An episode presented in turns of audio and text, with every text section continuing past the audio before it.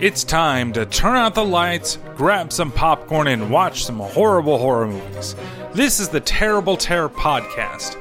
Each episode, I delve into the world of terrible horror movies. Why do I do it? Well, I can't really explain it, but I love these horrible films. If you've made a horror movie on your phone or made your own special effects MacGyver style, please send it my way. Now, what do you get when you make a film with an iconic fight scene that feels like it's super long, but it's really not as long as you remembered? Why, you get the John Carpenter cult classic, They Live!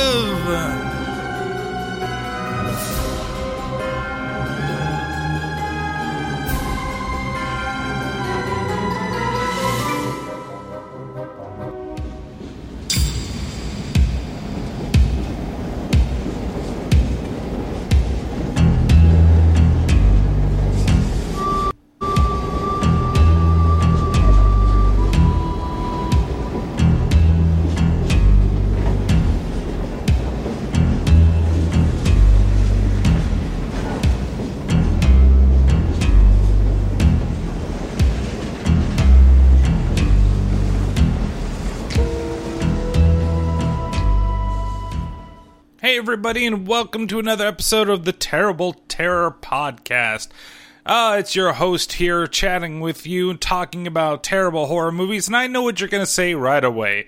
Listen, Terrible Terror, They Live is not a bad movie. Why are you even talking about this film on your podcast? And to you, I say, have you watched it in a while? It is actually a pretty bad movie, but it does fall into that category of it's so bad, it's good. I mean, I'm not going to tell you right now what I rated the movie. Of course, that's going to wait to the end, and that's totally biased upon my own opinion anyway. If you love the film and you don't think it's bad, that's up to you. But to me, there are just parts that are interesting, I should say. And some of it really still works and some of it really holds up, but there are other parts where it's just like, wow, I don't remember this going on for so long, or wow, why does this feel like this part drags right here? It's just a matter, of course, of opinion, uh, but. And even though at the time it was the number one movie in America, can you believe that Rowdy Roddy Piper was in a movie that was the number one movie at that time? Uh, which is amazing. I mean, John Carpenter himself. Uh, come on, guys. I mean, yes, he is one of the best, if not the best, horror director that there is. But he has had some turds. I mean, come on, guys. Ghosts of Mars, vampires. I mean, come on. There were some really big stinkers in there. But then, you know, he did so some of my favorite freaking films. Of course, you know, iconically Halloween that everybody remembers him for. But you also got Big Trouble in Little China. Uh, even the 1995 version of Village of the Damned, which a lot of people don't like, but I quite enjoy. Uh, he is probably the most well next to Wes Craven, I would say, being one of the most, and George A. Romero as well. Uh, put them all together, they are probably the most iconic horror directors of my generation and in most generation.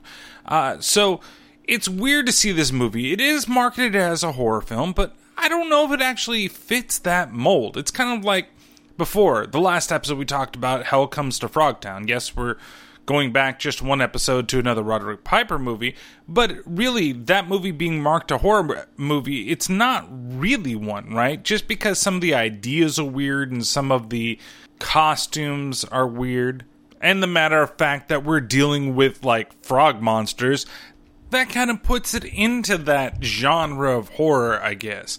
And truly, this is kind of a satirical type of horror film.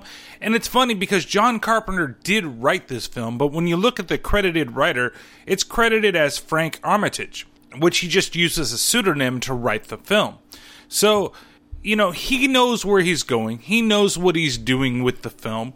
Uh, and it truly, I don't want to say it has horror elements to it, maybe just because of the whole sci fi aspect of it or the monster aspect of this film. And truly, who are the real monsters as you come to c- contemplate while you're watching the film?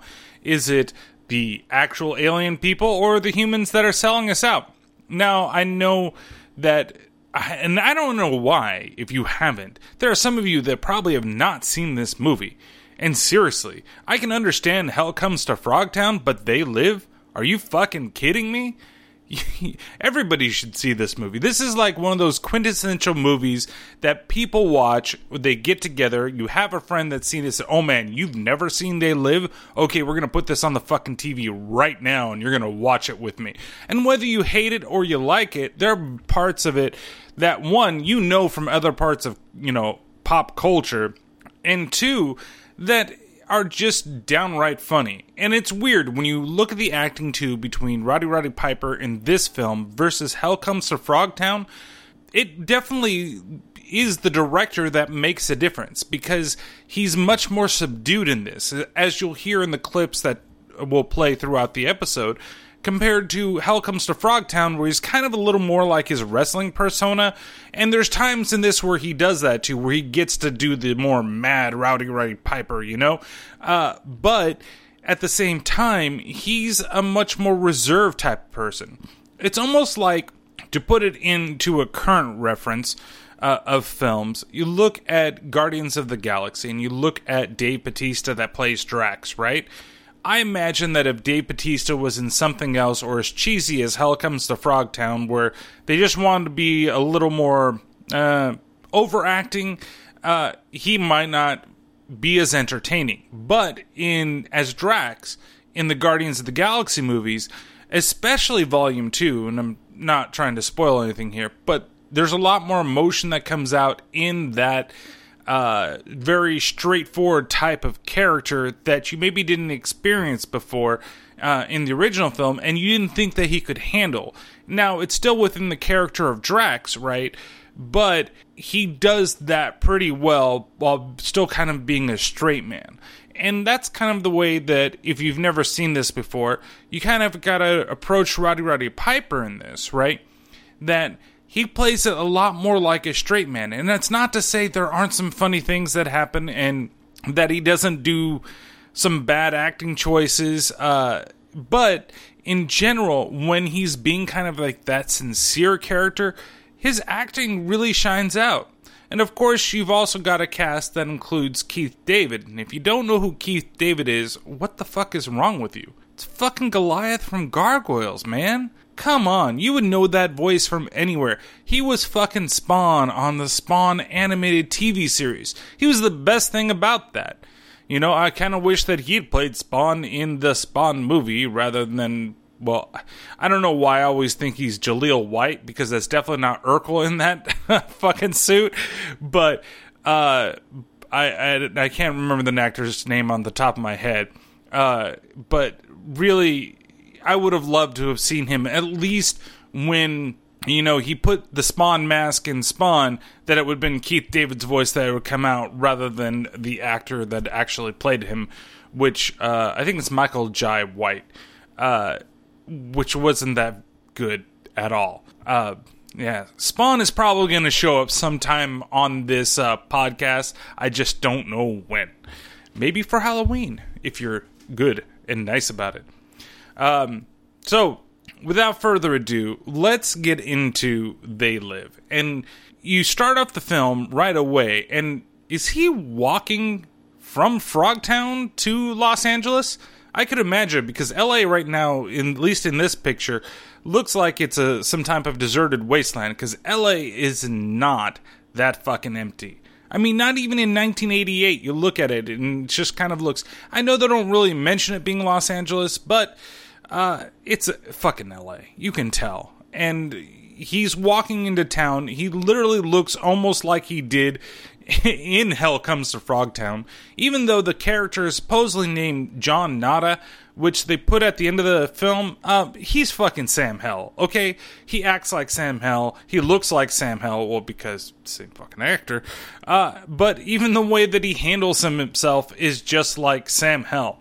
So Hell now has come to LA and he's come to kick some alien ass. he stops off and he decides that, hey, you know what? I'm new to this town from here and I need to go get some fucking work. So he hits the unemployment office and we first get to hear from him. Last place of employment? Denver, Colorado. Worked there for 10 years. And things just seemed to dry up. They lost 14 banks in one week. So. Um, There's nothing available for you right now. So, you see what I mean there? He's very kind of reserved and very low key. He doesn't have an, any real reason to be so outgoing right away. I mean, he's not the biggest stud in the world, he's just a regular guy looking for work. It seems like Sam Hell has finally decided that he needs to become a working member of society and not just trying to fuck anything that's wearing furry fucking panties. I don't get it. I still am not getting over those goddamn panties from the. Okay, okay. Settle down. This is a whole different movie. So he steps outside once he hasn't found work, and he comes upon a preacher that is spouting some really weird shit out in the park. I'm going to warn everybody too, because the nature of this movie. Uh, some of these clips are going to be about a minute long, uh, sometimes a little bit more, and sometimes quite a bit less. But the nature of the film, a lot of the stuff that I want to play for you guys and then want to talk about, kind of happens back to back. And so I left some of the clips kind of long, and other ones I've left uh, relatively short. And also, there are a lot of long sequences of this film that is just shit happening. And so you have, like other films we've discussed before, segments where you've got audio, then long bouts of whatever is going on, and then you have a lot packed in to just a little bit of time. So that does happen here quite a bit, but a lot of it really comes down to they're talking about one thing, which leads into the next thing, and they're both kind of important uh, things that I want to go over with you guys. Sorry, I should really start doing these PSAs in the beginning of the damn episode, but whatever, fuck it. So he goes outside and he sees a street preacher uh, talking about something that he kind of thinks is a little wacko. They use their tongues to deceive the venom of snakes is under their lips. Their mouths are full of bitterness and curses. And in their paths, nothing but ruin and misery. And the fear of God is not before their eyes. They have taken the hearts and minds of our leaders. They have recruited the rich and the powerful.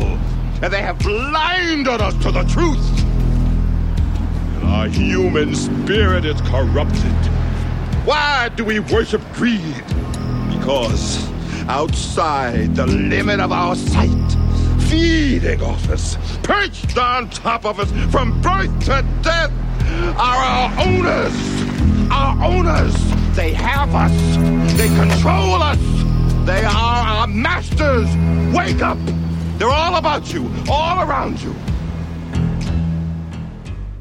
So that's Raymond St. Jacques uh, as the street preacher, and he's probably my third favorite character in this film. I know there was a little bit of a pause in between there, but I had to think about it. And I know who my second favorite character in this film is, and of course, everybody knows who the first fucking favorite character. And if he's not your first fucking favorite character, then it better be the second guy that I'm thinking about being your first, and him being the second. Okay, but really, this guy, the street preacher, the he's not in it very much, but the scenes that he's in, I really enjoy uh, the character uh, and how he delivers everything, especially in a later scene where he catches our good friend Sam Hell here. We see him walk away from the whole preacher situation, kind of contemplating on what the preacher said. He kind of has a look on his face like, eh, the guy's kind of crazy. But of course, you know, that leads more into what's actually going on in the film. Day turns to night, and we see that he's trying to find a place to sleep on the streets and manages to curl himself up uh, in the view of a TV screen. Looking at the screen, we get this really odd show that's kind of going on in the background. Here, I'm going to play it for you.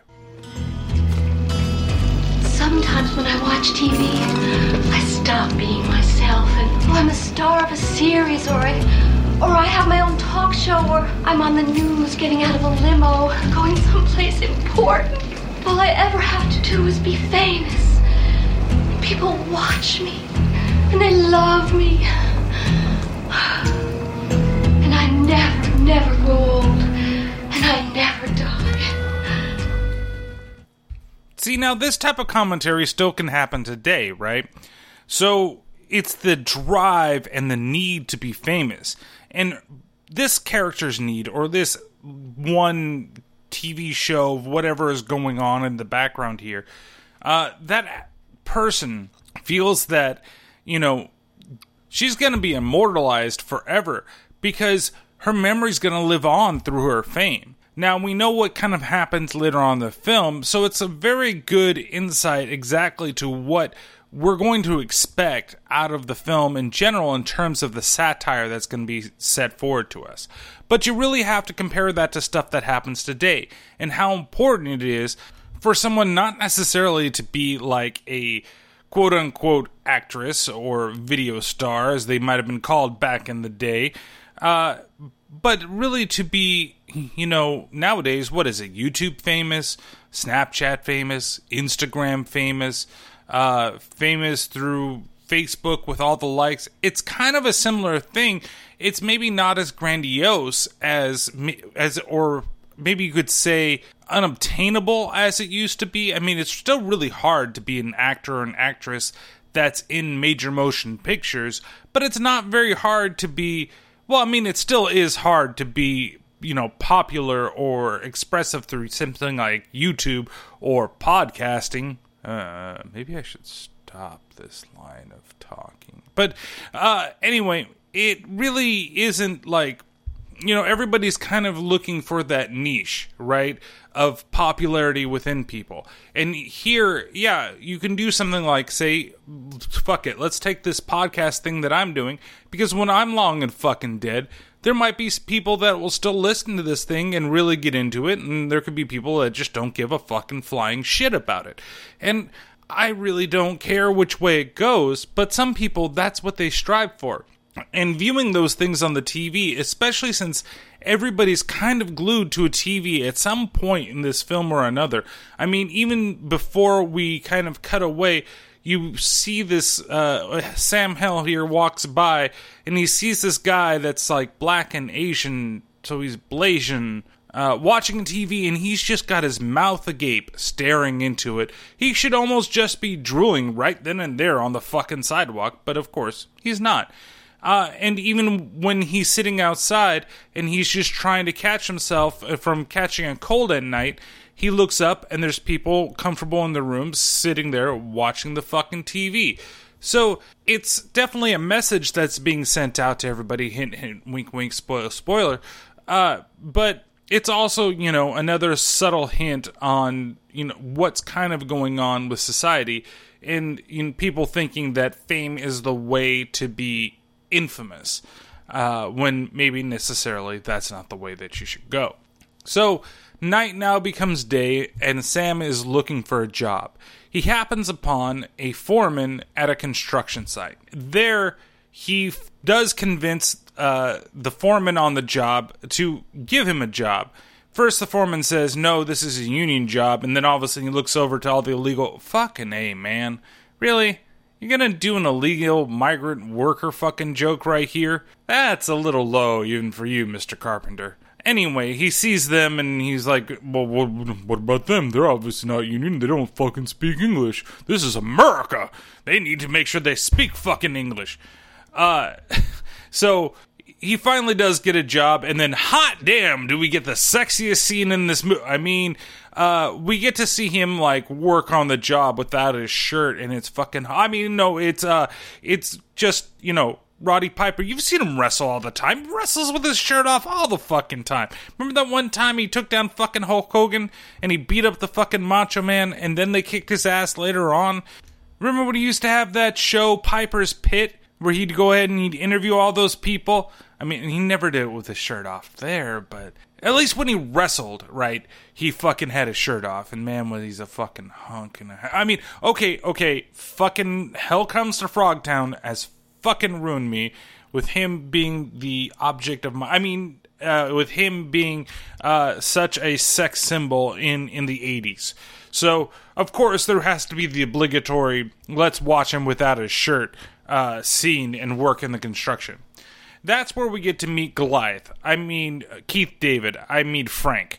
Uh, and he introduces himself over there to Rowdy Roddy Piper, or should I say Sam Hell. And he tells him that there's a place if he wants to get something to eat and wants to get some shelter that he could. Sam here kind of treats him like a dick, and Frank just goes ahead and walks off.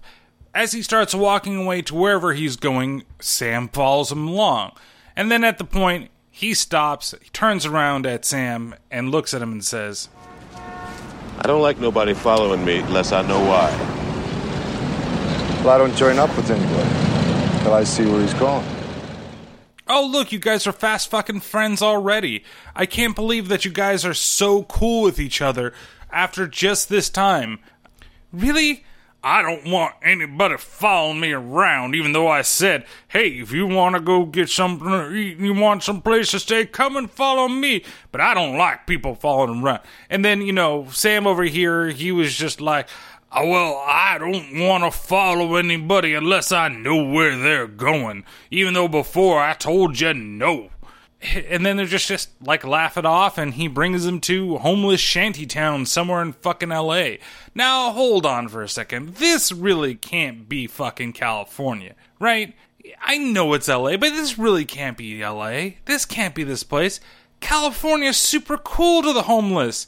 Ain't you ever heard that song? You know, the one that was done by Tupac, California. Super cool to the homeless. Oh, wait. That was fucking South Park. That was a fucking joke. That's right. We're pretty fuck big fucking dicks to the homeless around here. So yeah, go live in your fucking shanty town. Mr. Oh, I built this some type of village over in LA and nobody's torn it apart just yet. Really? I mean, it's not fucking Berkeley, okay? Berkeley will fucking welcome you with open arms over here. You can go and you can fucking just sleep wherever the hell you want. Hell, I think you have more rights than most of the people that live in the fucking city. But in LA, they're gonna beat the living shit out of you, okay? So here we are in this giant shanty town that Frank introduces Sam to. Well, you get a chance to meet some of the folk. This here's Gilbert. Anything you need, he knows where to find it. Hi. Howdy. You got that pack? Tools? Yes, sir. Well, if you can use them, we can use you. The shower's caving in over there. Let's get some. Okay, I've got to mention it now before I forget about it later or I rant about it at the very end of it. Do you notice something in the background that constantly is going on and it sounds like it's the same fucking thing all the time? Yeah, you know what that fucking is? It's the fucking music of this movie. Okay? Every time there's dialogue, a lot of the times there's no background music that goes on. You don't hear anything else. You hear them talk. Maybe you hear like construction stuff or maybe a little bit of, uh, you know, transmission or something that's going out. But then whenever they stop, it goes back to bum, bum, bum, bum, bum, bum, bum, bum, bum, bum, bum, bum boom, boom, or some fucking variation of it. Like, seriously, you have one song in this entire fucking movie, and that's it. Boom, boom, boom, boom, boom, boom. And uh, as many times as I try to take it out of the clips, it still shows the fuck back up. I'm not just selecting sections that have the fucking music. This is the fucking music. Do You know when the music changes? It changes a little bit towards the end, and then it changes during the ending credits. It's actually something fucking different. But for the most part, you get the same fucking boom, boom, boom, boom, boom, boom, boom, and it's fucking annoying. Uh, it's not terrible when you first hear it because it's in the fucking intro of the movie. Okay, maybe it'll go away. And then as I went through it, and you don't notice it that much, to be honest with you, okay? But you know when you do notice it?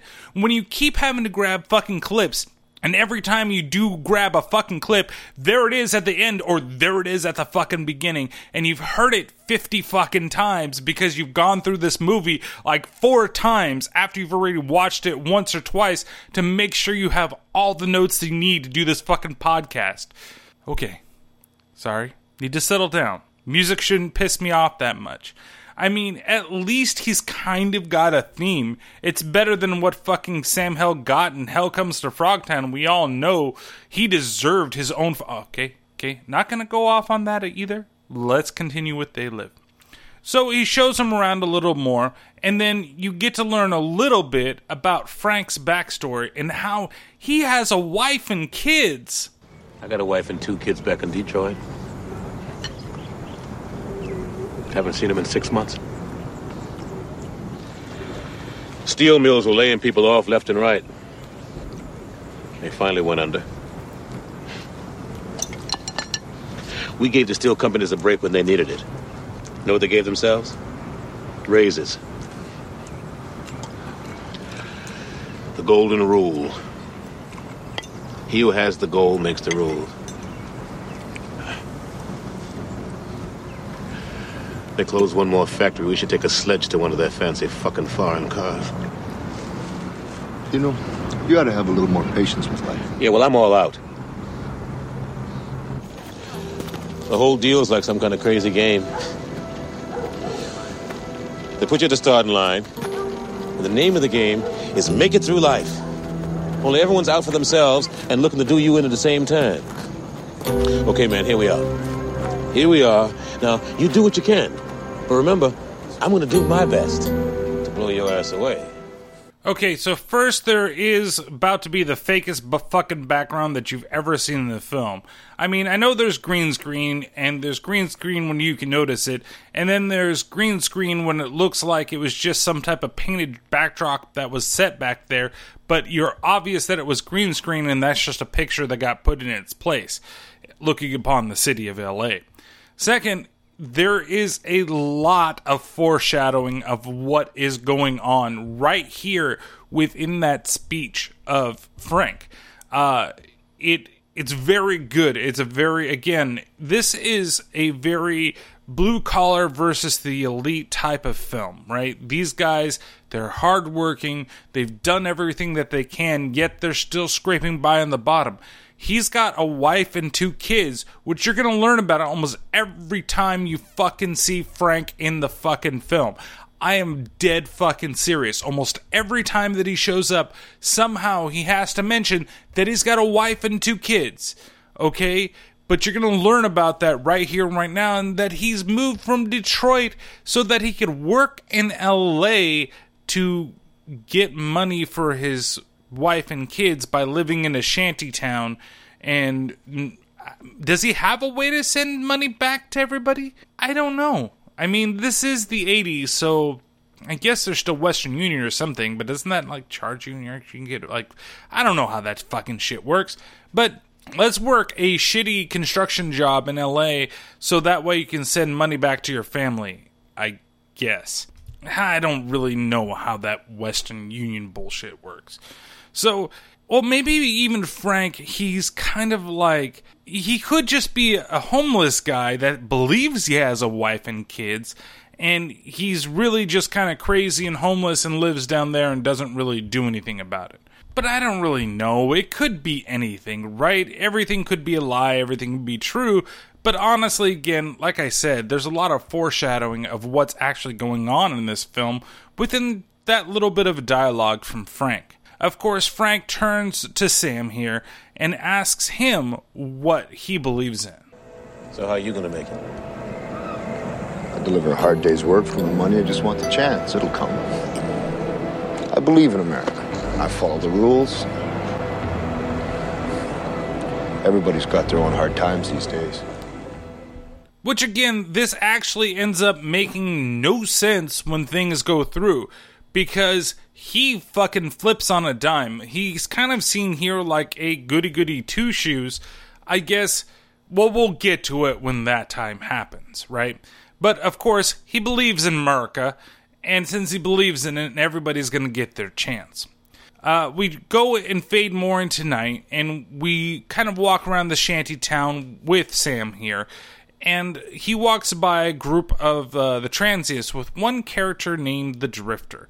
And I wish they would have really given him a name considering what's going on with him, but he's there with his buddy and they're watching TV when suddenly the TV is taken over by a mysterious signal. Well, if you're ready for beautiful, natural looking, easy to apply nails, pre colored in seven luscious hues, just.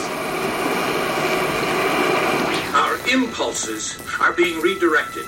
We are living in an artificially induced state of consciousness that resembles sleep. Oh, goddamn hacker, that second time night that asshole's cut in.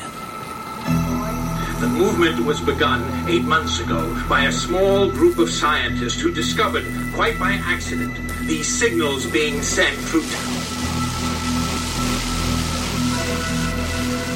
Things giving me a headache. Yeah, tell me about it. Must took the hackers months to figure out how to do this. The poor and the underclass are growing. Racial justice and human rights are non existent. They have created a repressive society, and we are their unwitting accomplices. Their intention to rule rests with the annihilation of consciousness. We have been lulled into a trance. They have made us indifferent to ourselves, to others. We are focused only on our own gain. We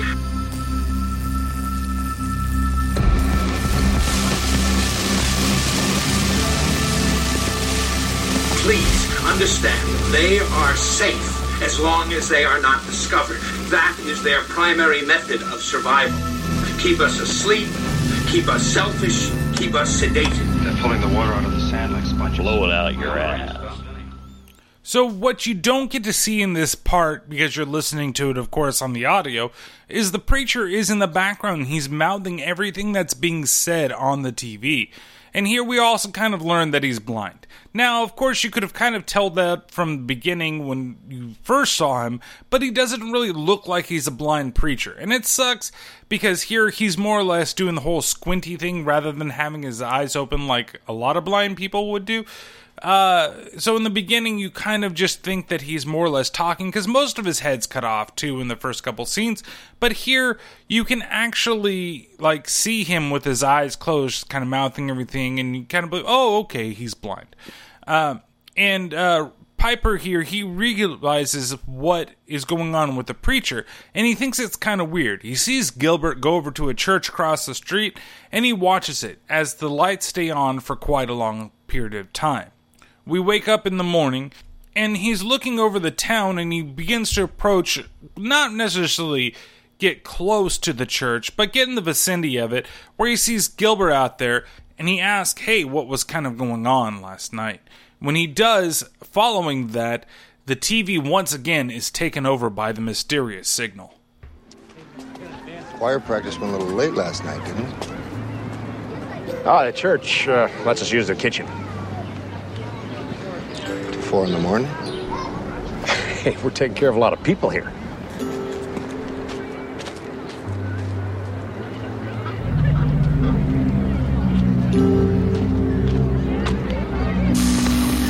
They are dismantling the sleeping middle class.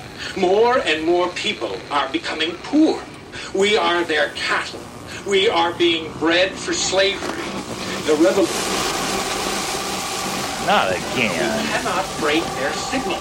Our transmitter is not powerful enough. The signal must be shut off at the source. We have Daddy, I have a headache. Me too, honey. So it seems like the signal is having some sort of effect on the people that are around there. Uh, Piper goes ahead and follows Gilbert because Gilbert goes back over to the church and he goes inside. He kind of wanders around and you see a bunch of things on the table. Ah, shit. They're making fucking meth in here, aren't they? Go get them, Sam. Send them to hell.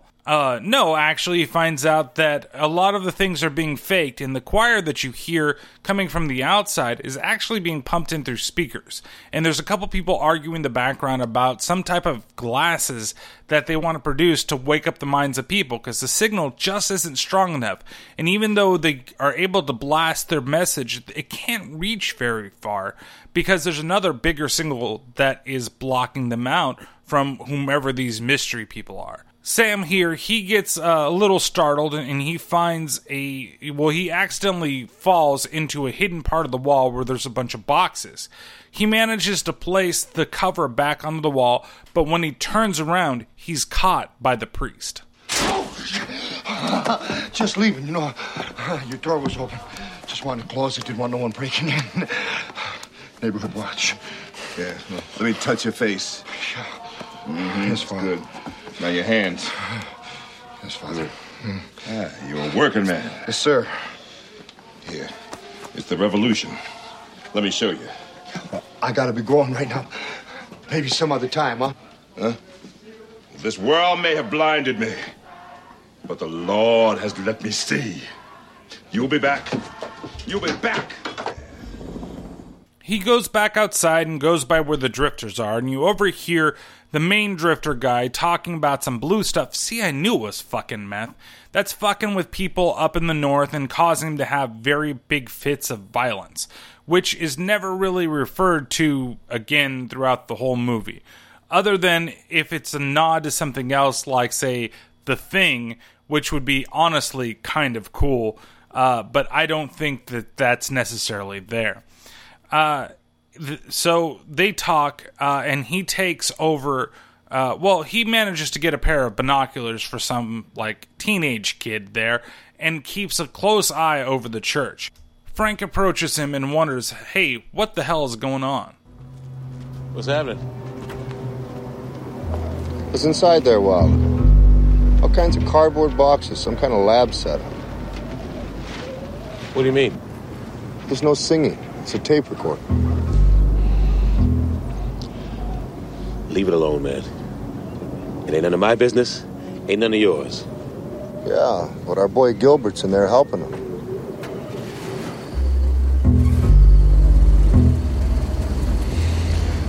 I got a job now, and I plan on keeping it. I'm walking a white line all the time. I don't bother nobody, nobody bothers me. You better start doing the same. So he basically ditches work from now on. Sam does, and goes out to watches the fucking house all through the day and into the night. All of a sudden, there's a lot of commotion that goes around, and you see a lot of people start to run out of that, that house and jump into cars and drive away. A helicopter is also patrolling up ahead, and it's weird because it looks like they're running away from these people, yet the helicopter's not doing fucking shit. It's just hovering there. Meanwhile, everybody's fucking panicking. They're running whatever which way, and they're getting the cars. And fuck, I know, like, the LA police, when there's car chases, sometimes can seem really fucking useless. Like, they never really try to stop the guy. All you really, you know, rely on is the helicopter, right? Well, even the copter here isn't like shining down its light on anybody. It's not trying to follow the people that are fucking run away. All it's doing is hovering there while there's a giant fucking bulldozer coming. Where the fuck did that thing come? Oh, hey, they're not super cool to the homeless because they're fucking bulldozing down the shanty town and destroying everything left and right. There's more people that are running away from the church, and of course, Sam here, he tries to hightail it the hell out of there. He manages to get away, and he turns around the corner to see the poor priest and what I originally believed to be the guy from the video, but I'm not quite sure, even though they look kind of similar. But really, they're getting the living shit beat out of them. Leave us alone! We know you! know you! Right with it! Don't hurt him either! No! Stop it! Move! I'll My God, help me! Help me, Jesus! Though I walk through the valley of the shadow of death, I will fear no evil. Thy rod and thy ah! staff. Ah! Ah!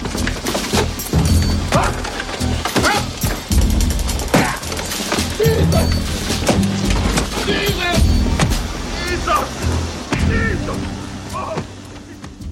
Now, I know what you're saying. Terrible Terror, why did you play all that clip when a lot of it was just them getting beaten up? Because to me, uh, it was fucking funny, to be honest with you. Help me, Jesus, help me. Oh, help me. like beating the shit out of a blind priest.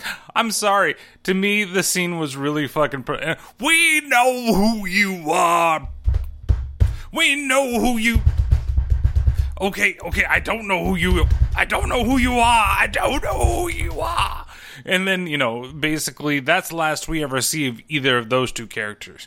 Uh, Sam, he's able to help the kid that gave him the binoculars that allowed him to not go to work and not make any money, but yet spy on these guys all day, and takes him over into a crack house where there's something about being on drugs, trying to shows you the real reality of what's, or helps you cope with the reality that you really exist in.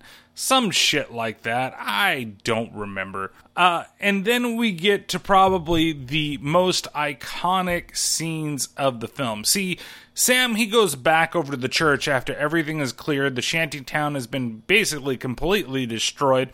And uh, goes into the church and breaks open that one part of the wall where all the boxes were being held. And he takes out one of the boxes, and then we go into downtown.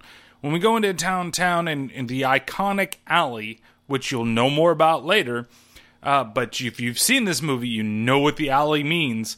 Uh, he gets the glass, well, opens the the box and finds there's a bunch of sunglasses, and he kind of has a face like, "What the fuck? What the? were they running some type of like?" Counterfeit Ray-Ban operation or some shit. Maybe there's some counterfeit jeans in the fucking garage of the damn place too. Hell, maybe there's like fake Giorgio Armani like suits in there too. Who knows what the fuck they were doing, and maybe that's why they're being raided. Well, he takes the sunglasses, well, he takes one pair with him, and decides to go out on town, and he puts them on, and then everything fucking changes. And this is probably the one thing that if you've never ever seen this film, you have seen these images everywhere. He puts on the glasses and he looks at the advertisements that are around and they change. They change to words like obey or marry and procreate or when he looks at money, it says, This is your God. And the other big thing is that he looks at people on the street, some people are normal and some people are these weird, like skull things. Everything changes from the uh, magazines and images you see to a stop sign broadcasting this signal. Sleep.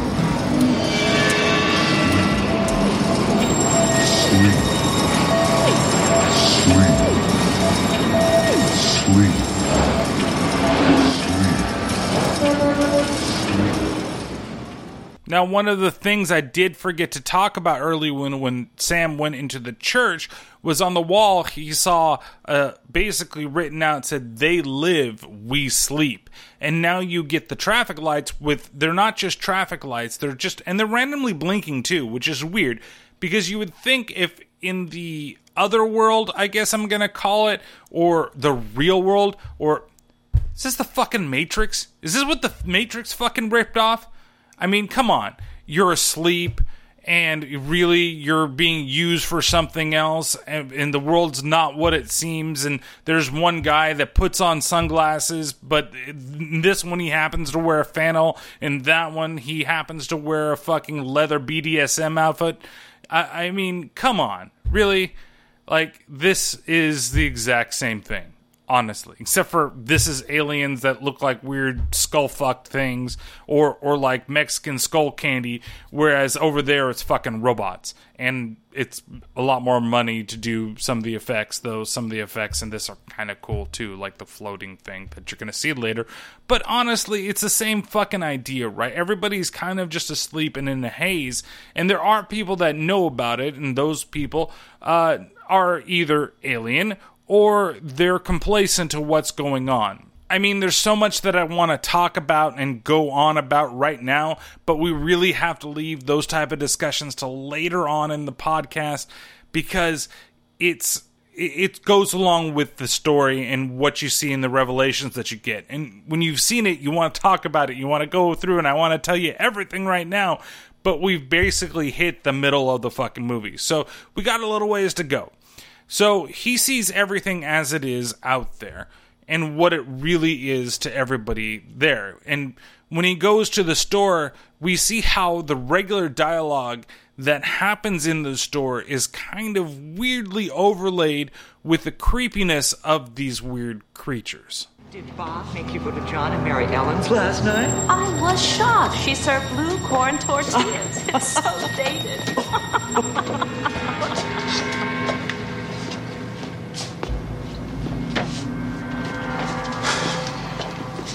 So depressed.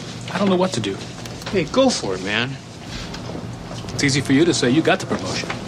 Look, it'll come, all right? Just don't worry about it. The feeling is definitely there. It's a new morning in America. Fresh, vital. The old cynicism is gone. We have faith in our leaders. We're optimistic as to what becomes of it all. It really boils down to our ability to accept. We don't need pessimism. There are no limits. It figures it would be something like this. See, most of the shoppers that they focus on within that dialogue, first you have the two ladies, and they're both those weird fucking alien things. Then you go over, and it's actually a human and the alien thing talking with each other, and he's talking with him like he's a regular fucking person. He's just like, oh, don't worry, you'll get what you want. But the other guy's like, well, you got the promotion. And he probably got the promotion because he's a fucking illegal alien, okay? And then when he looks up at the TV screen, you have the probably the most iconic image uh, in this film, other than the most iconic line in this film that we're going to be coming up to really shortly. But it's the politician on the, the video screen with the word obey behind him. And that's what he's seeing. Oh, it figures. It's just crazy that at this moment I came to a big revelation with this. These guys in the store, they're fucking Whole Foods shoppers. Okay? They're what that's what we have now with all this like you have to be super healthy crap and I know you need to be super healthy. Don't believe me, I know that you need to work on your diet and all that bullshit exercise. But some of this crap that you have in there that didn't exist before, that all of a sudden it's become the big fucking craze of things. It's exactly like the shopper in the store because everybody in this place is like decked out rich except for Roddy Piper. And of course, he gets bumped into one of those rich bitches, and we get some of those great one liners that show up in this film. Oh. Excuse me. Just survive. You know, you look like your head fell on the cheese dip back in 1957.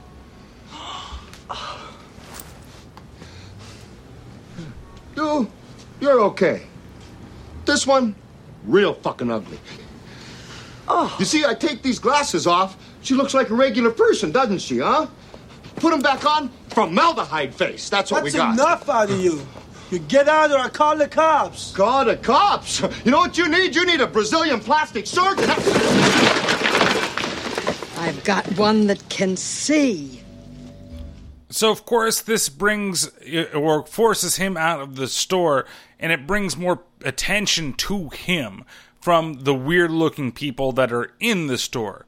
Now, when he looks at these people, and it, honestly, because we're only viewing life right now through the black and white tinge of the glasses. And and that's kind of another thing because there's something that bothers me later, but well, again, I have to talk about it at that point because it's integral to what's going on. I could literally sit and like just jump around the plot of this movie constantly, but I want to try to keep myself uh, on track for the rest of this film.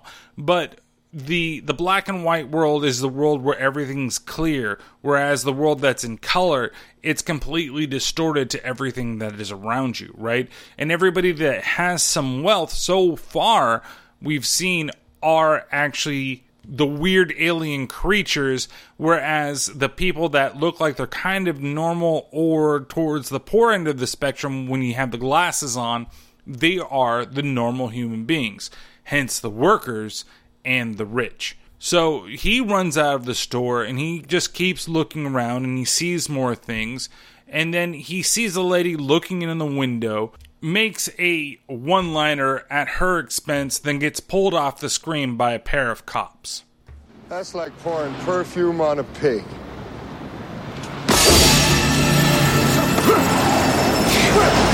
All right, suppose we settle down. That's far enough. Where'd you get those glasses? Tooth fairy.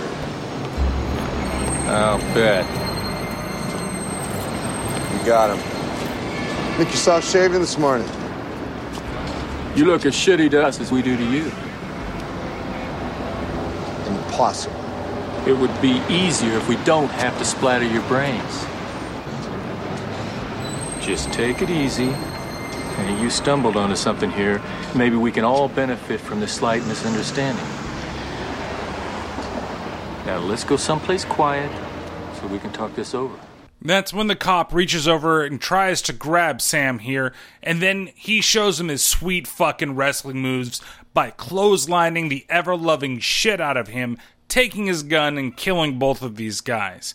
Uh, this is when it's kind of the bad Roddy Piper. I mean, he does deliver these one liners well, but at the same time, it's a little overdone. Where you have the more subdued parts of him, where I really like the acting that he does. But here, as funny as it is, it really feels more like his wrestling persona than it does feel like him actually, say, doing those parts and those lines genuinely. Uh, now we get to probably the most iconic line of the entire goddamn movie. Okay, it is the line of genius, the line that's been used by Duke Nukem, uh, and it is the bubblegum scene. Now, honestly, I kind of like the way that Duke says it a little better because he doesn't say bubblegum, but of course, this is the iconic scene, so you've got to respect the original where it came from. So he busts inside of a bank. He manages to take the guns from the cops. And then when he goes inside, he declares this statement, then goes on a shooting spree. I have come here to chew bubblegum and kick ass. And I'm all out of bubblegum. So he starts shooting everything that is an alien. He doesn't kill anybody that's an actual human. Uh, and one of them starts talking in the co- uh, corner and basically uh, outs him uh, where his location is. He tries to shoot him, but he's like talking into his wrist, similar to what the lady was earlier, the old formaldehyde face. But instead of just talking into it, he hits another little button and then he disappears completely and before Sam here can kill him. Sam runs away. He manages to kill this awesomely animated flying searcher thing. Uh, and then we get to meet one of the most useless fucking characters in the entire movie. Okay, if Rowdy's my first favorite, Franken, uh, Keith David, I should say, is my second favorite, and you can swap those two. Uh, and the preacher is my third favorite. This is the person that shouldn't even be a fucking movie because I absolutely hate the fucking character of Holly. She is completely worthless, and she's got creepy fucking eyes, man. Those are way too blue. You know she's evil by just looking at her fucking eyes right here. And of course, the only reason that she's even in this role or has this role in this film is to be the getaway for fucking Sam here, right? He gets behind her, forces her in the car, and forces her to drive him over to her place. Eh, it's really weird, but it does give the ability to listen to him talk to, to Holly here and go from being quiet to being fucking crazy. Look, I don't know what you want. Oh, just quiet. Woo! It's like a drug. Wearing these glasses makes you high, but oh, you come down hard. Uh, look, um, things turned out a little sour for me today. Well, you're not the only one. Yeah, well, I'm sorry. But I needed you to get away. No. You have two guns. You're not sorry. You're in charge. Look, lady, we're in trouble. The whole world's in trouble. They're all around us and we never knew it. You can only see them with these special glasses. I swear to you, we're being controlled by these things. I don't know what they are or where they came from, but we All gotta right, stop them. All right. I'll do whatever you want. Whenever you want. Just don't hurt me. Please. Listen to what I'm saying to you. Okay? You're fighting the forces of evil that none of us can see without sunglasses. Take a look. If you want me to look through your sunglasses, I'll look through your sunglasses. If I don't see what you see, I'm gonna see it anyway. So you see, he kind of goes from "Oh man, I'm just really tired of it" to super loud. I'm gonna be yelling, I'm crazy. And the face when she says that on the beginning of it, it's like, well, when you say it like that, you make me look crazy. But of course, we know that he's not crazy, and she, but she really doesn't know. And honestly, I like the last line that she says there that if I don't see what you see, I'm just gonna tell you that I see it right? Because you're fucking nuts. And I just want to make sure that I fucking live. So she goes around, they kind of talk a little more, and, uh, you know, he tries to be very comforting with her. He also tries to explain more about the glasses, but he wants to have a little heartfelt talk with her after he lets her go over and get something to drink. So your name's Holly, right? Holly Thompson, It's a pretty name. So what do you do? Assistant Program Director, Cable 54. A TV station? Yes. They're sending some kind of signals out of TV sets. Then she pushes him out the fucking window. She whacks him in the back of the head with her glass of wine. Not even a bottle or anything like that. The fucking glass she was drinking out of. She is fucking strong. And she's strong enough to push him out the window to where it completely crashes. Either that, she's got the worst fucking contractor in the world, and that window's a piece of shit and she really needs to get her money back or go find that guy and fucking sue him. But either or, she's either fucked or she's very strong. She manages to get him out of the house and cause him to go tumbling down the hill. Now, the cops are kind of in the distance because she's a bitch and she's calling the cops. But if I were him, I would totally lose that flannel because everybody knows that you're wearing blue flannel, dude. But of course, that's meant to symbolize that you're a blue collar worker. Hody hum, hody hum, hody hum. Uh, he manages to get out of there alive, and he flees to the only person that he knows can help him, and that's Frank, where he surprises him at the construction site. Frank. Don't let nobody see you. I've had a rough couple of days. I don't want nothing to do with you. How many people did you kill? Not people. You crazy son of a bitch. I gotta show you something. No, you ain't showing me nothing. I got a wife and kids, so leave me alone. Get out of here. So Sam does walk away from the situation, and he realizes he doesn't have the glasses anymore that he had when he went to Holly's. Uh, there was a small short scene where she picks up the glasses and it kind of fades away. It's uh, foreshadowing, I guess, but honestly, she's fucking useless, so I don't really like talking about her fucking character.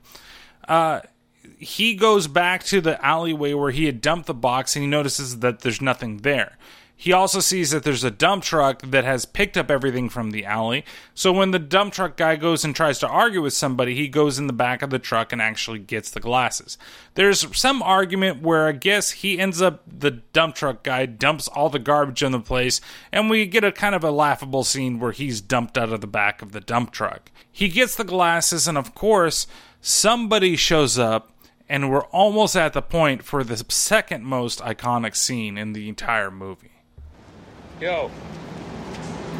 One week's pay. It's the best I could do.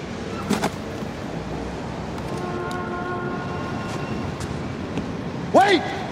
Hey! You better find yourself someplace to hide and keep praying nobody ever finds you. Try these on. Look, you crazy mother. Put these on. Hey! Stay away from me. I'm telling you, you dumb son of a.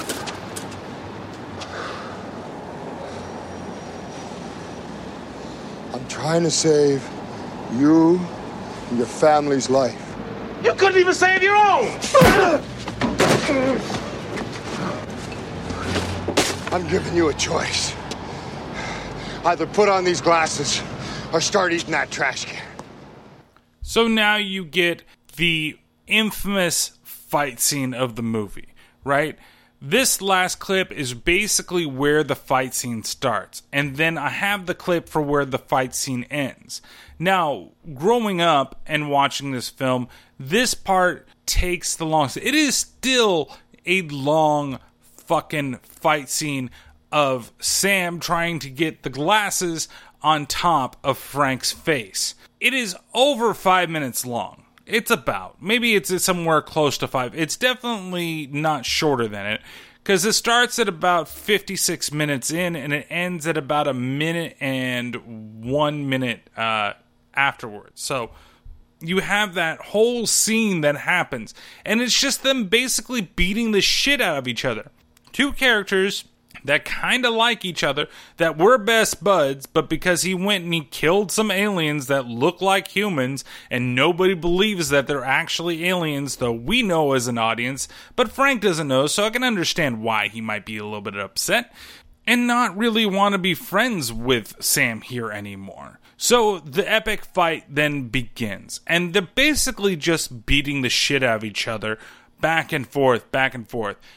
Keith Davidson, he lands some really fucking ridiculously uh, horrible, cheap shots on poor fucking Sam, man. He, he knees him in the groin like three times. And while this scene is great, you have to remember that in Cripple Fight, the Cripple Fight episode of South Park, you get the exact recreation of this fight. And it's one of the most fantastic things that you, if you have not seen it, between Jimmy and Timmy, uh, you really do need to see that little clip. You need to watch, I believe it's on YouTube. You can actually find them side by side because they recreated it almost exact frame for frame for what they could do with the animation, for what they did in the scene. It's absolutely gorgeous and it's hilarious then. And it's hilarious here too because you just, you get those stops and he's almost like, Buffalo Bill from Silence of the Lambs, and instead of fucking want to put lotion on his skin, he wants to put the glasses on his face, or else he's going to give him the hose again. So you don't know what's like the motivation for him to do it. I guess I understand, but at the same time, the way that he goes about it, you shouldn't really beat the shit out of your you know newly found friend in the city that you absolutely don't know anybody at. So at the end of the big fight, of course, Sam does come out on top and he's able to put the glasses on the head of Frank so that he can see what the real world looks like. Look! Look at them! They're everywhere! I don't know. Maybe they can see Valley Fifth and Spring. Now hold on. You ain't the first son of a bitch to wake up out of their dream. What's that?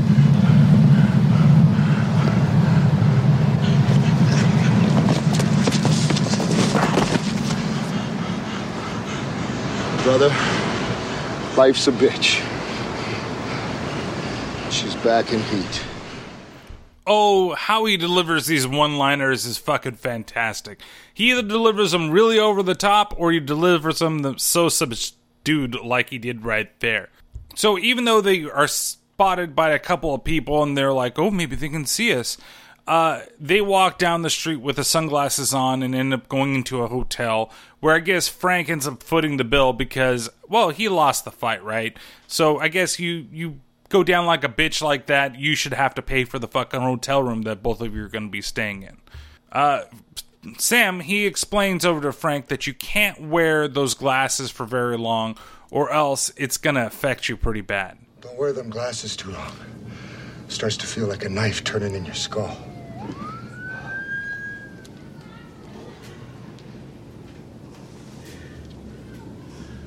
How long have they been there? Who knows? What are they? Where do they come from? Well, they ain't from Cleveland. Look, man, I don't need that kind of shit. What are we gonna do? We're gonna wait. Wait, wait for what? You know, that really answers my fucking question. Well, when you get some kind of master plan, you let me know, huh? Of course, neither of them know exactly what's going on. And, you know, Sam's initial plan was to go off and fucking kill a bunch of them, but of course that didn't work through. And now he's basically on the run from everybody that's out there that knows that he has the ability to see these people. So they continue the night together. No, not in that way, but spending the night in the hotel room. And honestly, you probably get one of the best performances out of Rowdy Roddy Piper right here in this part of the film where we get to learn a little more about his backstory and being daddy's little boy. A long time ago, things were different, man. My old daddy took me down to the river, kicked my ass, told me about the power and the glory. I was saved. He changed when I was little. Turned mean, started tearing it. So I ran away when I was 13. Tried to cut me once. Big old razor blade. Held it up against my throat. I said, Daddy, please. Just kept moving back and forth. Like he sawing down a little tree.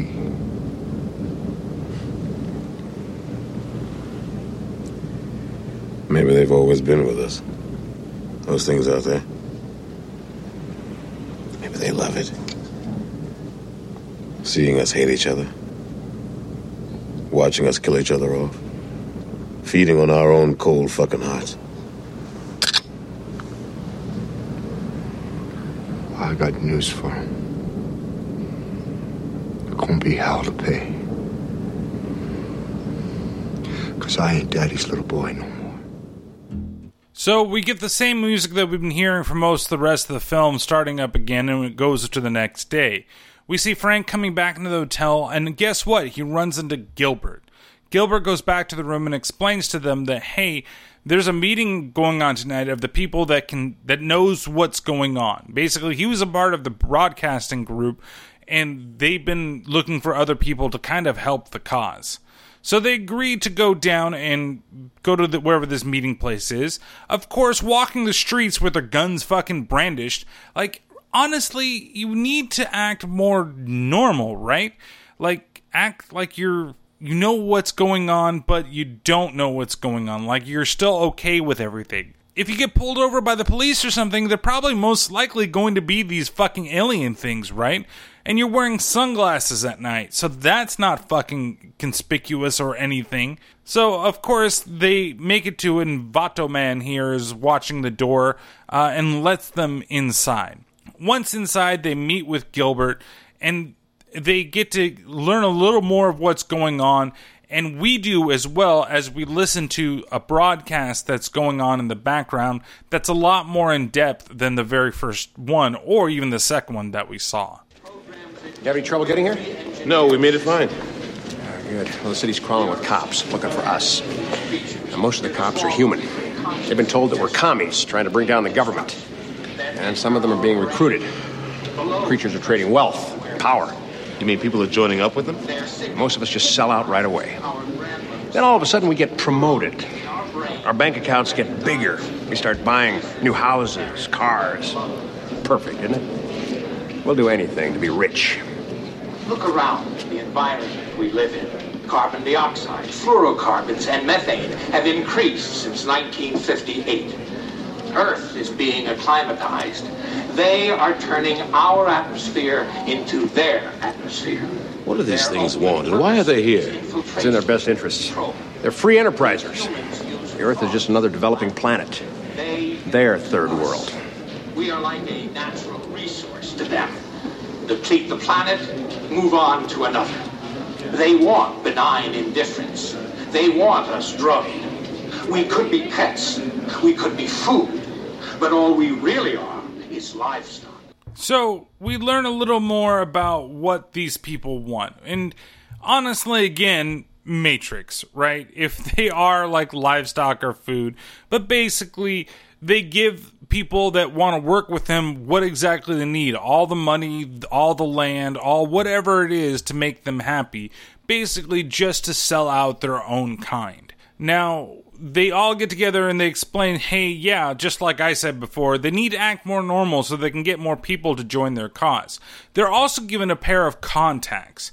Now, the contacts allow them to see just as the sunglasses done uh, during most of the film, but instead they don't have to wear the sunglasses anymore. Great, that's a wonderful fucking idea. Why does it still have to see in fucking black and white? Right? This is the problem. Like one of the things I wanted to get back to, which is why do the contacts when you wear them? Why do you see in black and white? Couldn't they have updated the fucking like technology that they've built to just allow them to be clear fucking lenses that would have let you see the fucking monsters and everything else for what it is, but in fucking color? It has to be in black and white. Like it makes sense, at least somewhat, with the sunglasses. Sunglasses you see in tints, right? Either it's sepia tone or a darker kind of area or whatever. And some of them do allow you to have a little bit of clarity in it, and you can still tell what colors everything is. But instead, with this, you see black and white. Okay, I, I can get it with the sunglasses, but the contacts, really? That's what you're gonna do? Everything's so now for the rest of your life, even though you're going to be open, right? And you're gonna be able to see everything, you can't see anything in color? That fucking sucks. Because there's a lot of really cool things in color. TV. I guess you wouldn't watch TV anymore because TV's been brainwashing you, right? Uh, nudie magazines, okay? Like, you couldn't tell if somebody had a red bush, black bush, white bush, blue bush, one bush, two bush, three bush, four bush. You know, you basically couldn't tell what was going on. You could tell multiples, all right, but you couldn't necessarily tell what the colors of everything. You wouldn't know if she was a redhead or she was a blonde. Uh, you you could definitely tell if she was dark skin toned or if she was light skin toned. You know, but is this an albino? or is this just an African American chick or or what the hell is going on? You you wouldn't want to live your life like that because it would drive you fucking batty. But anyway, I digress. So they have their meeting explaining that they need to get more people when they're raided by uh, the alien people. And this is not before uh, Sam sees Holly, who appears at the fucking meeting for some reason, and basically he forgives her for the most part, without necessarily saying it, for pushing him out the goddamn window. Okay? So, aliens invade. They also learn about the Watchers, too. I should explain that. They learn that the Watchers are teleporters, but they just haven't figured out how to make the teleporters work for them. So, Frank is given one. And everybody comes in and they raid the place and they start shooting up everybody. Uh, Sam and Frank they get caught in the back of a hallway uh, where he's Frank's trying to figure out what to do with the stupid watch to where he drops it on the ground and it opens up a hole for because it's malfunctioning. Uh, Sam tells Frank, get in the fucking hole. Frank gets in the fucking hole, and they both get transported to some underground location, and they have no idea what is going on. So they decide to look around, and that's when they come upon the ballroom filled with both human and alien alike, and you get to learn more about what the agenda is. Our projections show that by the year 2025, not only America, but the entire planet will be under the protection and the dominion of this power alliance. The gains have been substantial, both for ourselves and for you, the human power elite.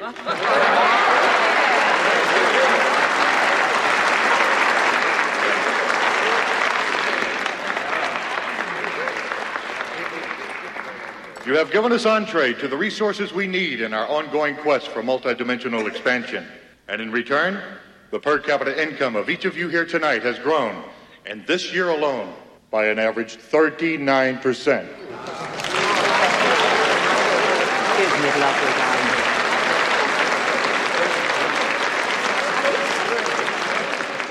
And I've just received word that our forces have won a major victory. The underground terrorist network has been destroyed here on the West Coast. We are off crisis alert. The situation is normal again. How you doing, boys? I didn't know you'd been recruited. Welcome aboard. Earth is our stepping stone for a You know you boys really should have dressed for the party. Now you can afford it. I gotta tell you, I sure am proud to be here. You seen the whole place? I haven't had a chance to yet. Come on, I'll show you around. So, do you recognize that voice? Why, he's the one that told the TV screen to blow out their fucking ass in the beginning, and that's the Drifter. Okay? You find out here that he has betrayed the whole community. He's probably the one that brought the bulldozer down, because he, I guess, is the one that's not super cool to the homeless. Okay? He didn't want to be anymore. I totally understand. And there's that, like, fucking Matrix fucking like connection again. God fucking damn it. He's just like what's his name's character? Uh I always want to say Joey Pepitone, but I just know Pantaleone, Pantaleone, or whatever the fuck his name is. But you know who I'm talking about. Uh that character where he turns in everybody and turns everybody in to basically go back into the matrix and to just live a dumb fucking life. Where this guy, he wanted the money so bad, right? That he just gave everything in and he signed up for their services and now has the money to live the fucking life that he wants. You can't be totally mad at him just for the reasoning why. Well, I guess you can be fucking mad at him because he's betraying the human fucking race. And of course, the two of them, they're not going to let on that they know exactly what's going on. But one of my big gripes from earlier is that the fact that this guy doesn't have a name. He's just known as fucking Drifter. Like, I really wish, and honestly, it's the same thing with fucking uh, Sam here. He doesn't have a real name. I'm keep calling him Sam Hell or Sam uh, because his name is like John Nada, but really he doesn't get addressed by anything, so I don't want to call him fucking Piper for the rest of the movie. But when he gets this drifter guy gets revealed, it would have been nice if he had been introduced and maybe had more of a character name rather than being guy on the sofa fucking watching TV number one. I, it's just kind of crappy writing to just like, okay, well, he's not really totally integral to the story, but he's totally integral to the ending of the story. It's like, come on, guys. Are you fucking kidding me? Let's just. Uh. Anyway, so they follow him down the hallway while he tries to give them a tour of what's going on. He shows them how the alien beings transport from Earth and back through some type of interdimensional jump thing that's going on. Uh, he takes him to the studio at the request of both Sam and Frank. See, Sam is kind of trying putting two and two together, finds out that it's in Studio 54. Oh, I get it. Uh, and needs to know where the goddamn satellite feed is. To which he tells him that it's up on top. Where's that signal? It's up on the roof, I think. Holly works in there. If she made it, maybe we can find her. Then we can go to the roof and break that signal, man. Wait, boys, wait. You're making a big mistake. You made the mistake. No, no, you gotta listen to me. I thought you boys understood. It's business. That, that's all it is. You still don't get it, do you, boys? There ain't no countries anymore. No more good guys. They're running the whole show. They own everything, the whole goddamn planet. They can do whatever they want. What's wrong with having it good for a change? Now, they're going to let us have it good if we just help them. They're going to leave us alone, let us make some money. You can have a little taste of that good life, too. Now, I know you want it. Hell, everybody does. You do it to your own kind. What's the threat? We all sell out every day. Might as well be on the winning team. Okay, I can't argue with him at that point. I mean, if I was going to sell out, I'd want to sell out for what's going to probably give me the money. Isn't that the point of fucking selling out? Well, they are interrupted by some of the alien guys busting in, and we get to see the fakest fucking grenade ever after the drifter guy here. Fuck, stupid fucking name. Uh, escapes with the use of his watch. So once he gets away, incoming guys, they. Frank throws the grenade down the hallway. Oh my god. It is bad. I mean, I know it's a prop grenade and blah blah, but really, it's like the grenades that you buy for your little kids, right, to play with. It doesn't really do anything. Maybe it's for a water balloon you put it inside and then it pops at some point, but it's just like it's fucking weirdly plastic painted it's, it looks like it's painted horribly too. Like, how do you mispaint just a fucking grenade? It's supposed to be just fucking straight jet black, and yet it looks like shit. Okay, so they get away, they go down uh, into the studio, and eventually uh, start making their way up to the top floors, and they run into Holly randomly on one of the floors and take her with them. So before they're able to get to the top, they see the stairs. Uh, Sam goes on ahead, and as Frank goes in front of Holly, she pulls out a gun and blows his fucking. No! He had a family. He had a wife and two kids. Didn't you know that? Why would you kill him? No, Frank. Your wife, your two kids. Why are they dead? No, no. Okay. So we get back up to the top. Wait, that means that she's bad. Has she been bad the whole time? Was she the reason why they got raided over there at the other place? Guess what? Never gonna fucking know until we get to the top and we see Frank looking out at the big satellite dish that's transmitting the signal. And of course, he can see it because he has the contact, so he knows that that's the source of it. Holly comes out, holds a gun up to him, and then a helicopter pulls up and also trains guns on him, tells him to get down. She says, You could just join me like you know every worthless fucking character. Really, this isn't Revelation. We're supposed to like care or be surprised that she's a double agent, like that all of a sudden she's on the bad guy side because he kidnapped her. We only saw her for a second. Then she showed up the meeting, was kind of sorry that she tried to kill him, but not really enough to be convincing. And then totally disappeared, only to randomly show up at this point to fucking pull a gun on him. And we're supposed to be like, oh my god, she was a bad guy the whole time. We don't have any time. There's no fucking character arc for her. Useless fucking character. He could have just gone through the place. He could have just stolen somebody's car and escaped on his own and crashed it somewhere, but managed to get away.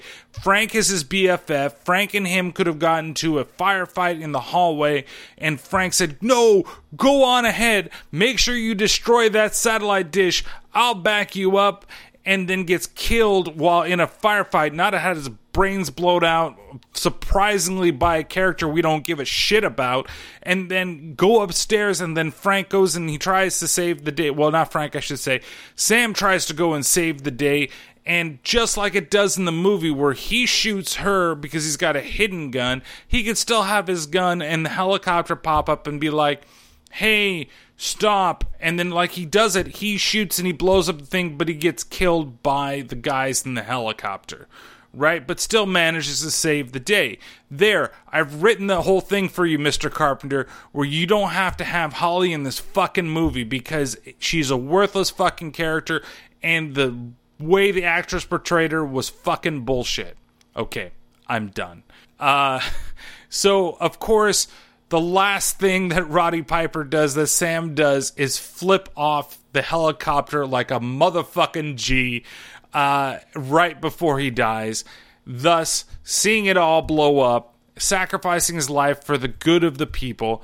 And then we get the ending of the film where the signal has gone down, and you realize that everybody can see all the bullshit that has been placed in front of our eyes has now gone away, and we see society and advertising and people for exactly what they are and then we get our end theme, which is different than most of the music that you've heard so far. So I'm going to play the whole little scene because I think some of the stuff that's going on is pretty fucking funny, though it is a very good visual scene for you to see as well if you haven't seen it.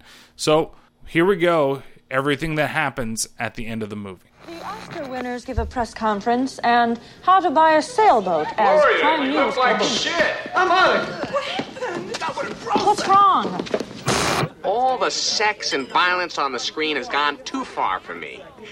I'm fed up with it. Filmmakers like George Romero and John Carpenter have to show some restraint. They're simply. You're filled with lightning when you hit the road. You're feeling that V6 power as you take control. Nothing can stop you now. You're moving on. Hey, what's wrong, baby?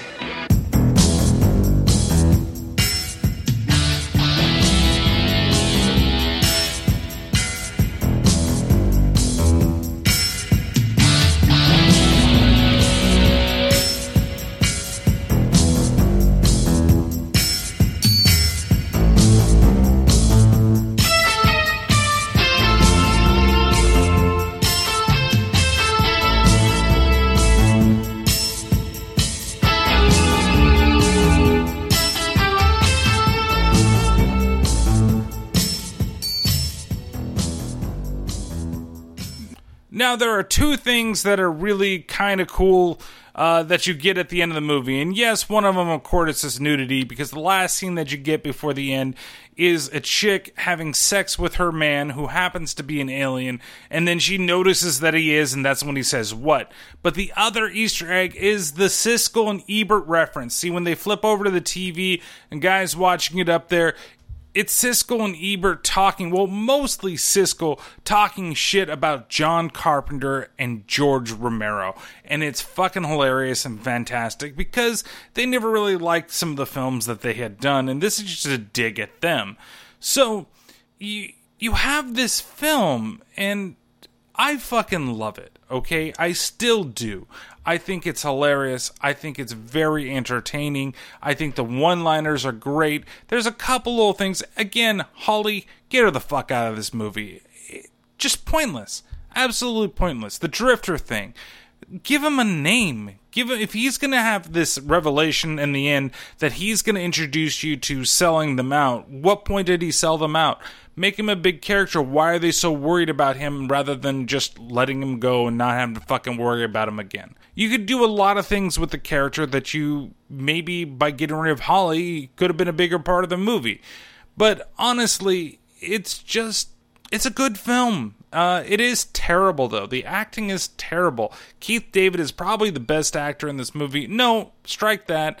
It's actually the street preacher. He is the best fucking actor in this movie. I fucking love him, even though he's not my f- number one character in the movie, and that, of course, love belongs to Rowdy Roddy Piper. The way that he delivers the one-liners, it's terrible. It's great at the same time. I wish that the chew bubblegum line, I'm here to kick ass and chew bubblegum, like I kind of grew up on the delivery that Duke Nukem did it. So when I heard it here for the first time, it was weird to me. It's not done right. It's not it's so paused and stuttered, but it's the original version of the goddamn line, right? And it's still fucking great, even in the context. I love the whole like th- this movie is a conspiracy theorist's wet fucking dream, okay? From the fact that there are things in society that are being hidden from us that all the commercialism that we uh, are being forced to uh, is there just to get us to buy things, to want to be famous, to um, you know just marry and procreate. Maybe we're not designed to do that as a society. There's a lot of really cool commentary in this film, but it truly is a conspiracy theorist wet fucking dream. Uh, and you know, I'm not saying that conspiracy theorists are necessarily bad because, yeah, of course, you always want to question whatever the fuck you hear. But at the same time, it's just like I could imagine when this film came out, and maybe the cult status that it got was because of the messages that were there. And they still are very apropos to the time that we live in now. Uh, it's all over the place, but it's just in different forms, you know, with, you know, you say creation of the internet and all that blah blah blah. And sometimes it's a little bit too much, and maybe we push that upon our own agenda too much. But it still does say something that a film with a message like this uh, really holds up if you apply it to the time that we're in. Uh, and I think that's fantastic.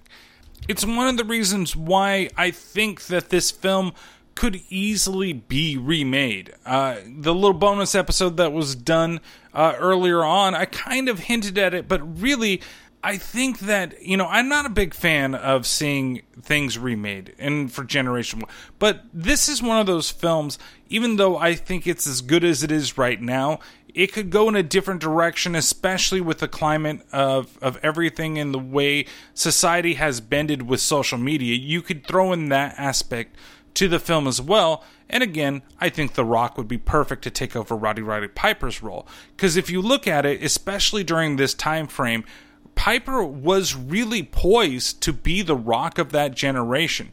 It fails with fucking Hulk Hogan. Fuck his movies.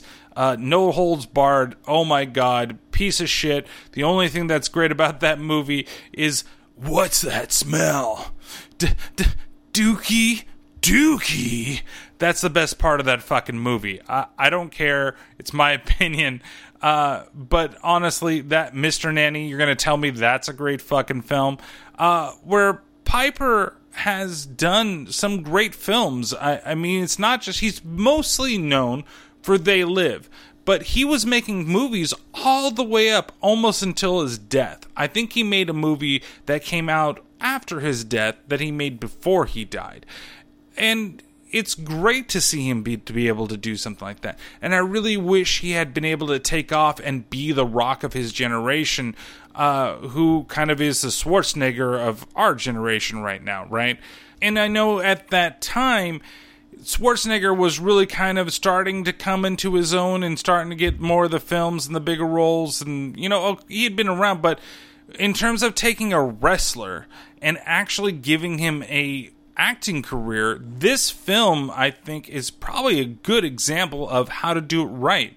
When he is overacting, he is a little bit too much, but he's very subdued for most of the film, and he's not this over the top type of action caricature uh, that maybe they wanted him to be, especially when you look at Hell Comes to Frogtown, which is a very good example, where he was way over the top and way too much of like his wrestling persona than he was in this film. Though there were times where he became that. I really wish that this film had more than just a cult status. And with a lot of the people that are growing up that are around my age, it probably really isn't anymore, right? It's more in the pop culture than anything else. Though I'm sure there are a lot of people that have never seen this before. They've wanted to see it, but they just didn't necessarily either have the time with everything that's available out there or just really never sat down and decided, hey, this is the day I'm going to do it. My recommendation is yes, please see this movie because as ridiculous as it is and things that I gripe about and you know some of these gripes are a little far-fetched, it truly is a great fucking film. Uh and like I said from the the commentary, the social commentary to the one-liners to even the action scenes even though they're very little, but that fight scene is fucking fantastic, okay? it is five minutes of them just duking it out. And even the destruction of the shanty town, where the bulldozer's coming in and it's all bulldoze the shanty town, knock it all down. You know, it's five minutes of pure destruction and these people just running away. There's lots of big t- moments in this movie where some of the destruction and action goes on for maybe a little bit too long, but it's made up uh, well with the dialogue that is very entertaining, uh, as well as characters that you really do like, except for fucking Holly. She can go off and fucking die and never ever show up in this film ever again. Um, so the the main thing I want to say is please watch it uh, for yourself if you've never seen it.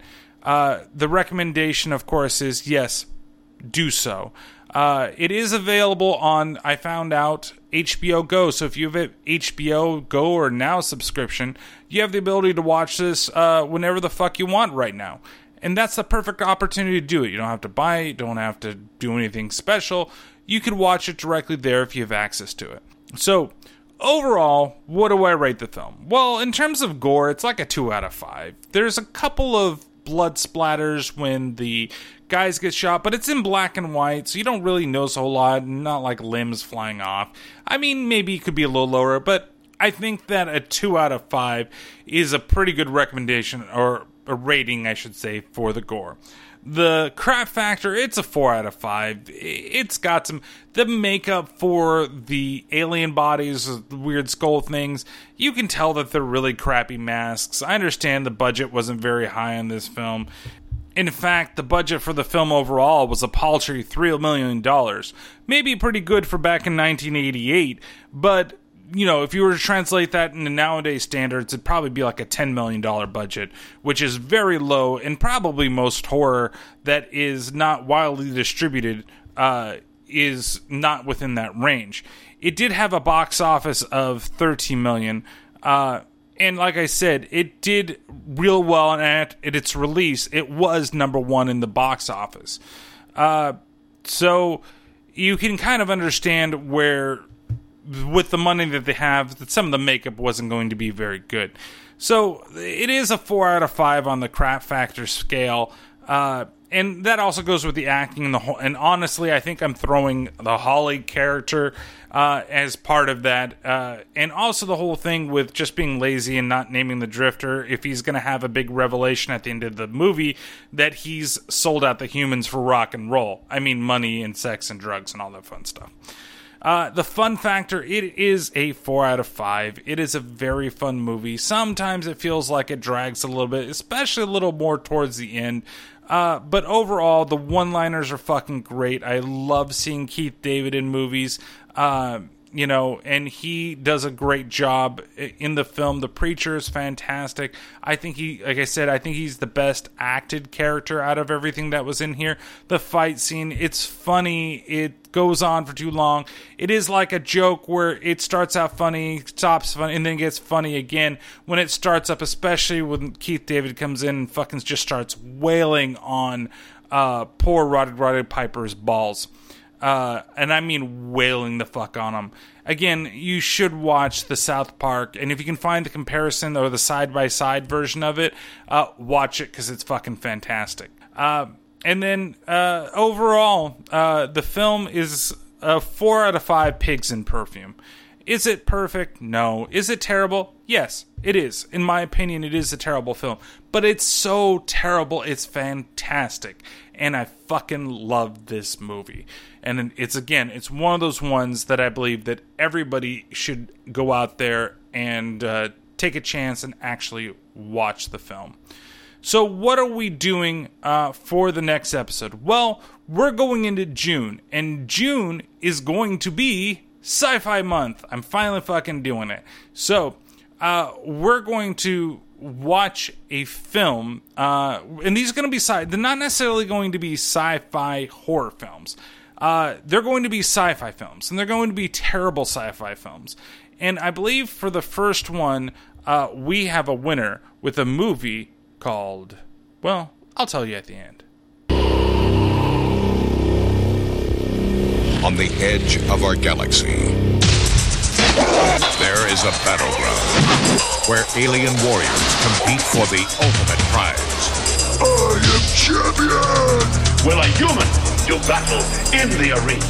Now, where is the challenger? Where humans have lost. You ever thought about the arena, Steve? It ain't gonna work. This guy's a human. What it takes to win. You're talking about arena fighting. It's not for me.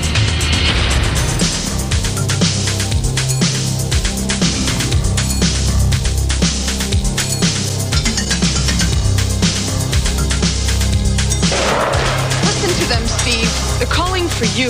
You've got speed, you got muscle. You could go right to the top. You're going to work for me. Nobody tells me what to do. Someone tried to poison him. Sorry, kid, but I'm afraid your fighting days are over. He's not gonna get away with this. The fight is between me and Rogor. You can win this fight. He won't beat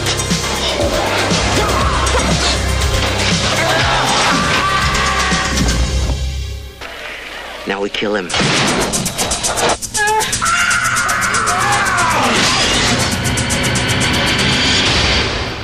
Arena.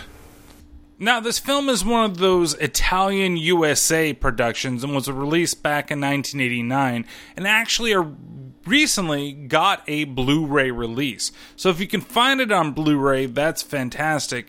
Uh, I'd almost want to watch it that way. Uh, but it is available. You can find it on YouTube, and you can also find it on a lot of the streaming services. Whether or not you're going to be able to find it without renting it uh, is up to you. But it's out there. I definitely do suggest watching it before you listen to the podcast since June, uh, the way the schedule is working out, there will be three releases of sci fi movies for the month of June. So you'll get the first uh, in June of 2017. Uh, it'll be the first on third, which is Arena. And then we've got two other ones that, you know, I'll announce at the end of the other podcast. Yada, yada, yada. You know how everything goes. Uh, I hope you guys enjoyed the bonus episode that was recently released at the time of this podcast. And I had a lot of fun talking remakes with Phantom Dark Dave uh, who also, as I explained at the beginning of that one, is now an adventure of his own film company that he's spending his long days of filming movies, which is fantastic. And I wish him uh, the best of luck, him and his wife and his partner. N- no, not partner in that way, partner in the film thing, okay? Get your fucking sick minds out of the gutter. Or if you didn't have them in the gutter and I made them go to the gutter, get the fuck out of the gutter once again. As always, you can follow the podcast on Twitter, T underscore T underscore podcast. You can email us terribleterrorpodcast at gmail.com if you have any suggestions or want to reach out and complain to us for things that we might not have did or uh, it's definitely for sci-fi month for as of this episode. I have one idea that i want to do. It's for me and it is sci-fi horror. And again it's something that people may not think is terrible but it's a movie i want to do for me uh, and i want to talk about it. And then the other one i don't really know still as of the recording of this podcast. So if you have an idea of a sci-fi movie not necessarily something like the turkish star wars i really don't want to go that far and have to sit through that type of uh, dread but if there's a fun sci-fi movie that's not necessarily horror, um, that hasn't been done by something like Mystery Science Theater 3000, you think I should look at, uh, you know, send it my way either through the Facebook page, facebook.com slash terrible terror podcast, or you can even DM me on Instagram, and that's at terrible terror podcast. Uh, and of course, like I said, with email terrible terror podcast at gmail.com. If I forgot to say it, well, now I've said it twice. So I appreciate again everybody that listens to the episodes, everybody that gives us uh, writes rates reviews. Uh, of course, you know you can rate us on iTunes. Well, I guess now it's Apple Podcasts. Uh, as well as Stitcher and Google Play and Blubrry and all those fun different things that you can. Spreaker, of course. So anything, you know, again on Apple Podcasts, if you guys leave us a review or or star rating, even if you give me a one star, fucking tell me why. Uh, I appreciate the reviews. Uh, I appreciate the ratings, you know. And again, I really do appreciate everybody for listening to because this is something that I do for fun, and I really enjoy talking at people about movies. And it's something that uh, I hope to continue doing well into the future. So, uh, with that note, watch Arena. It will come out on June 3rd, which is in 2017. Uh, that will be the next movie for the podcast. So, everybody, uh, take care of yourselves out there, and I'll talk to you soon.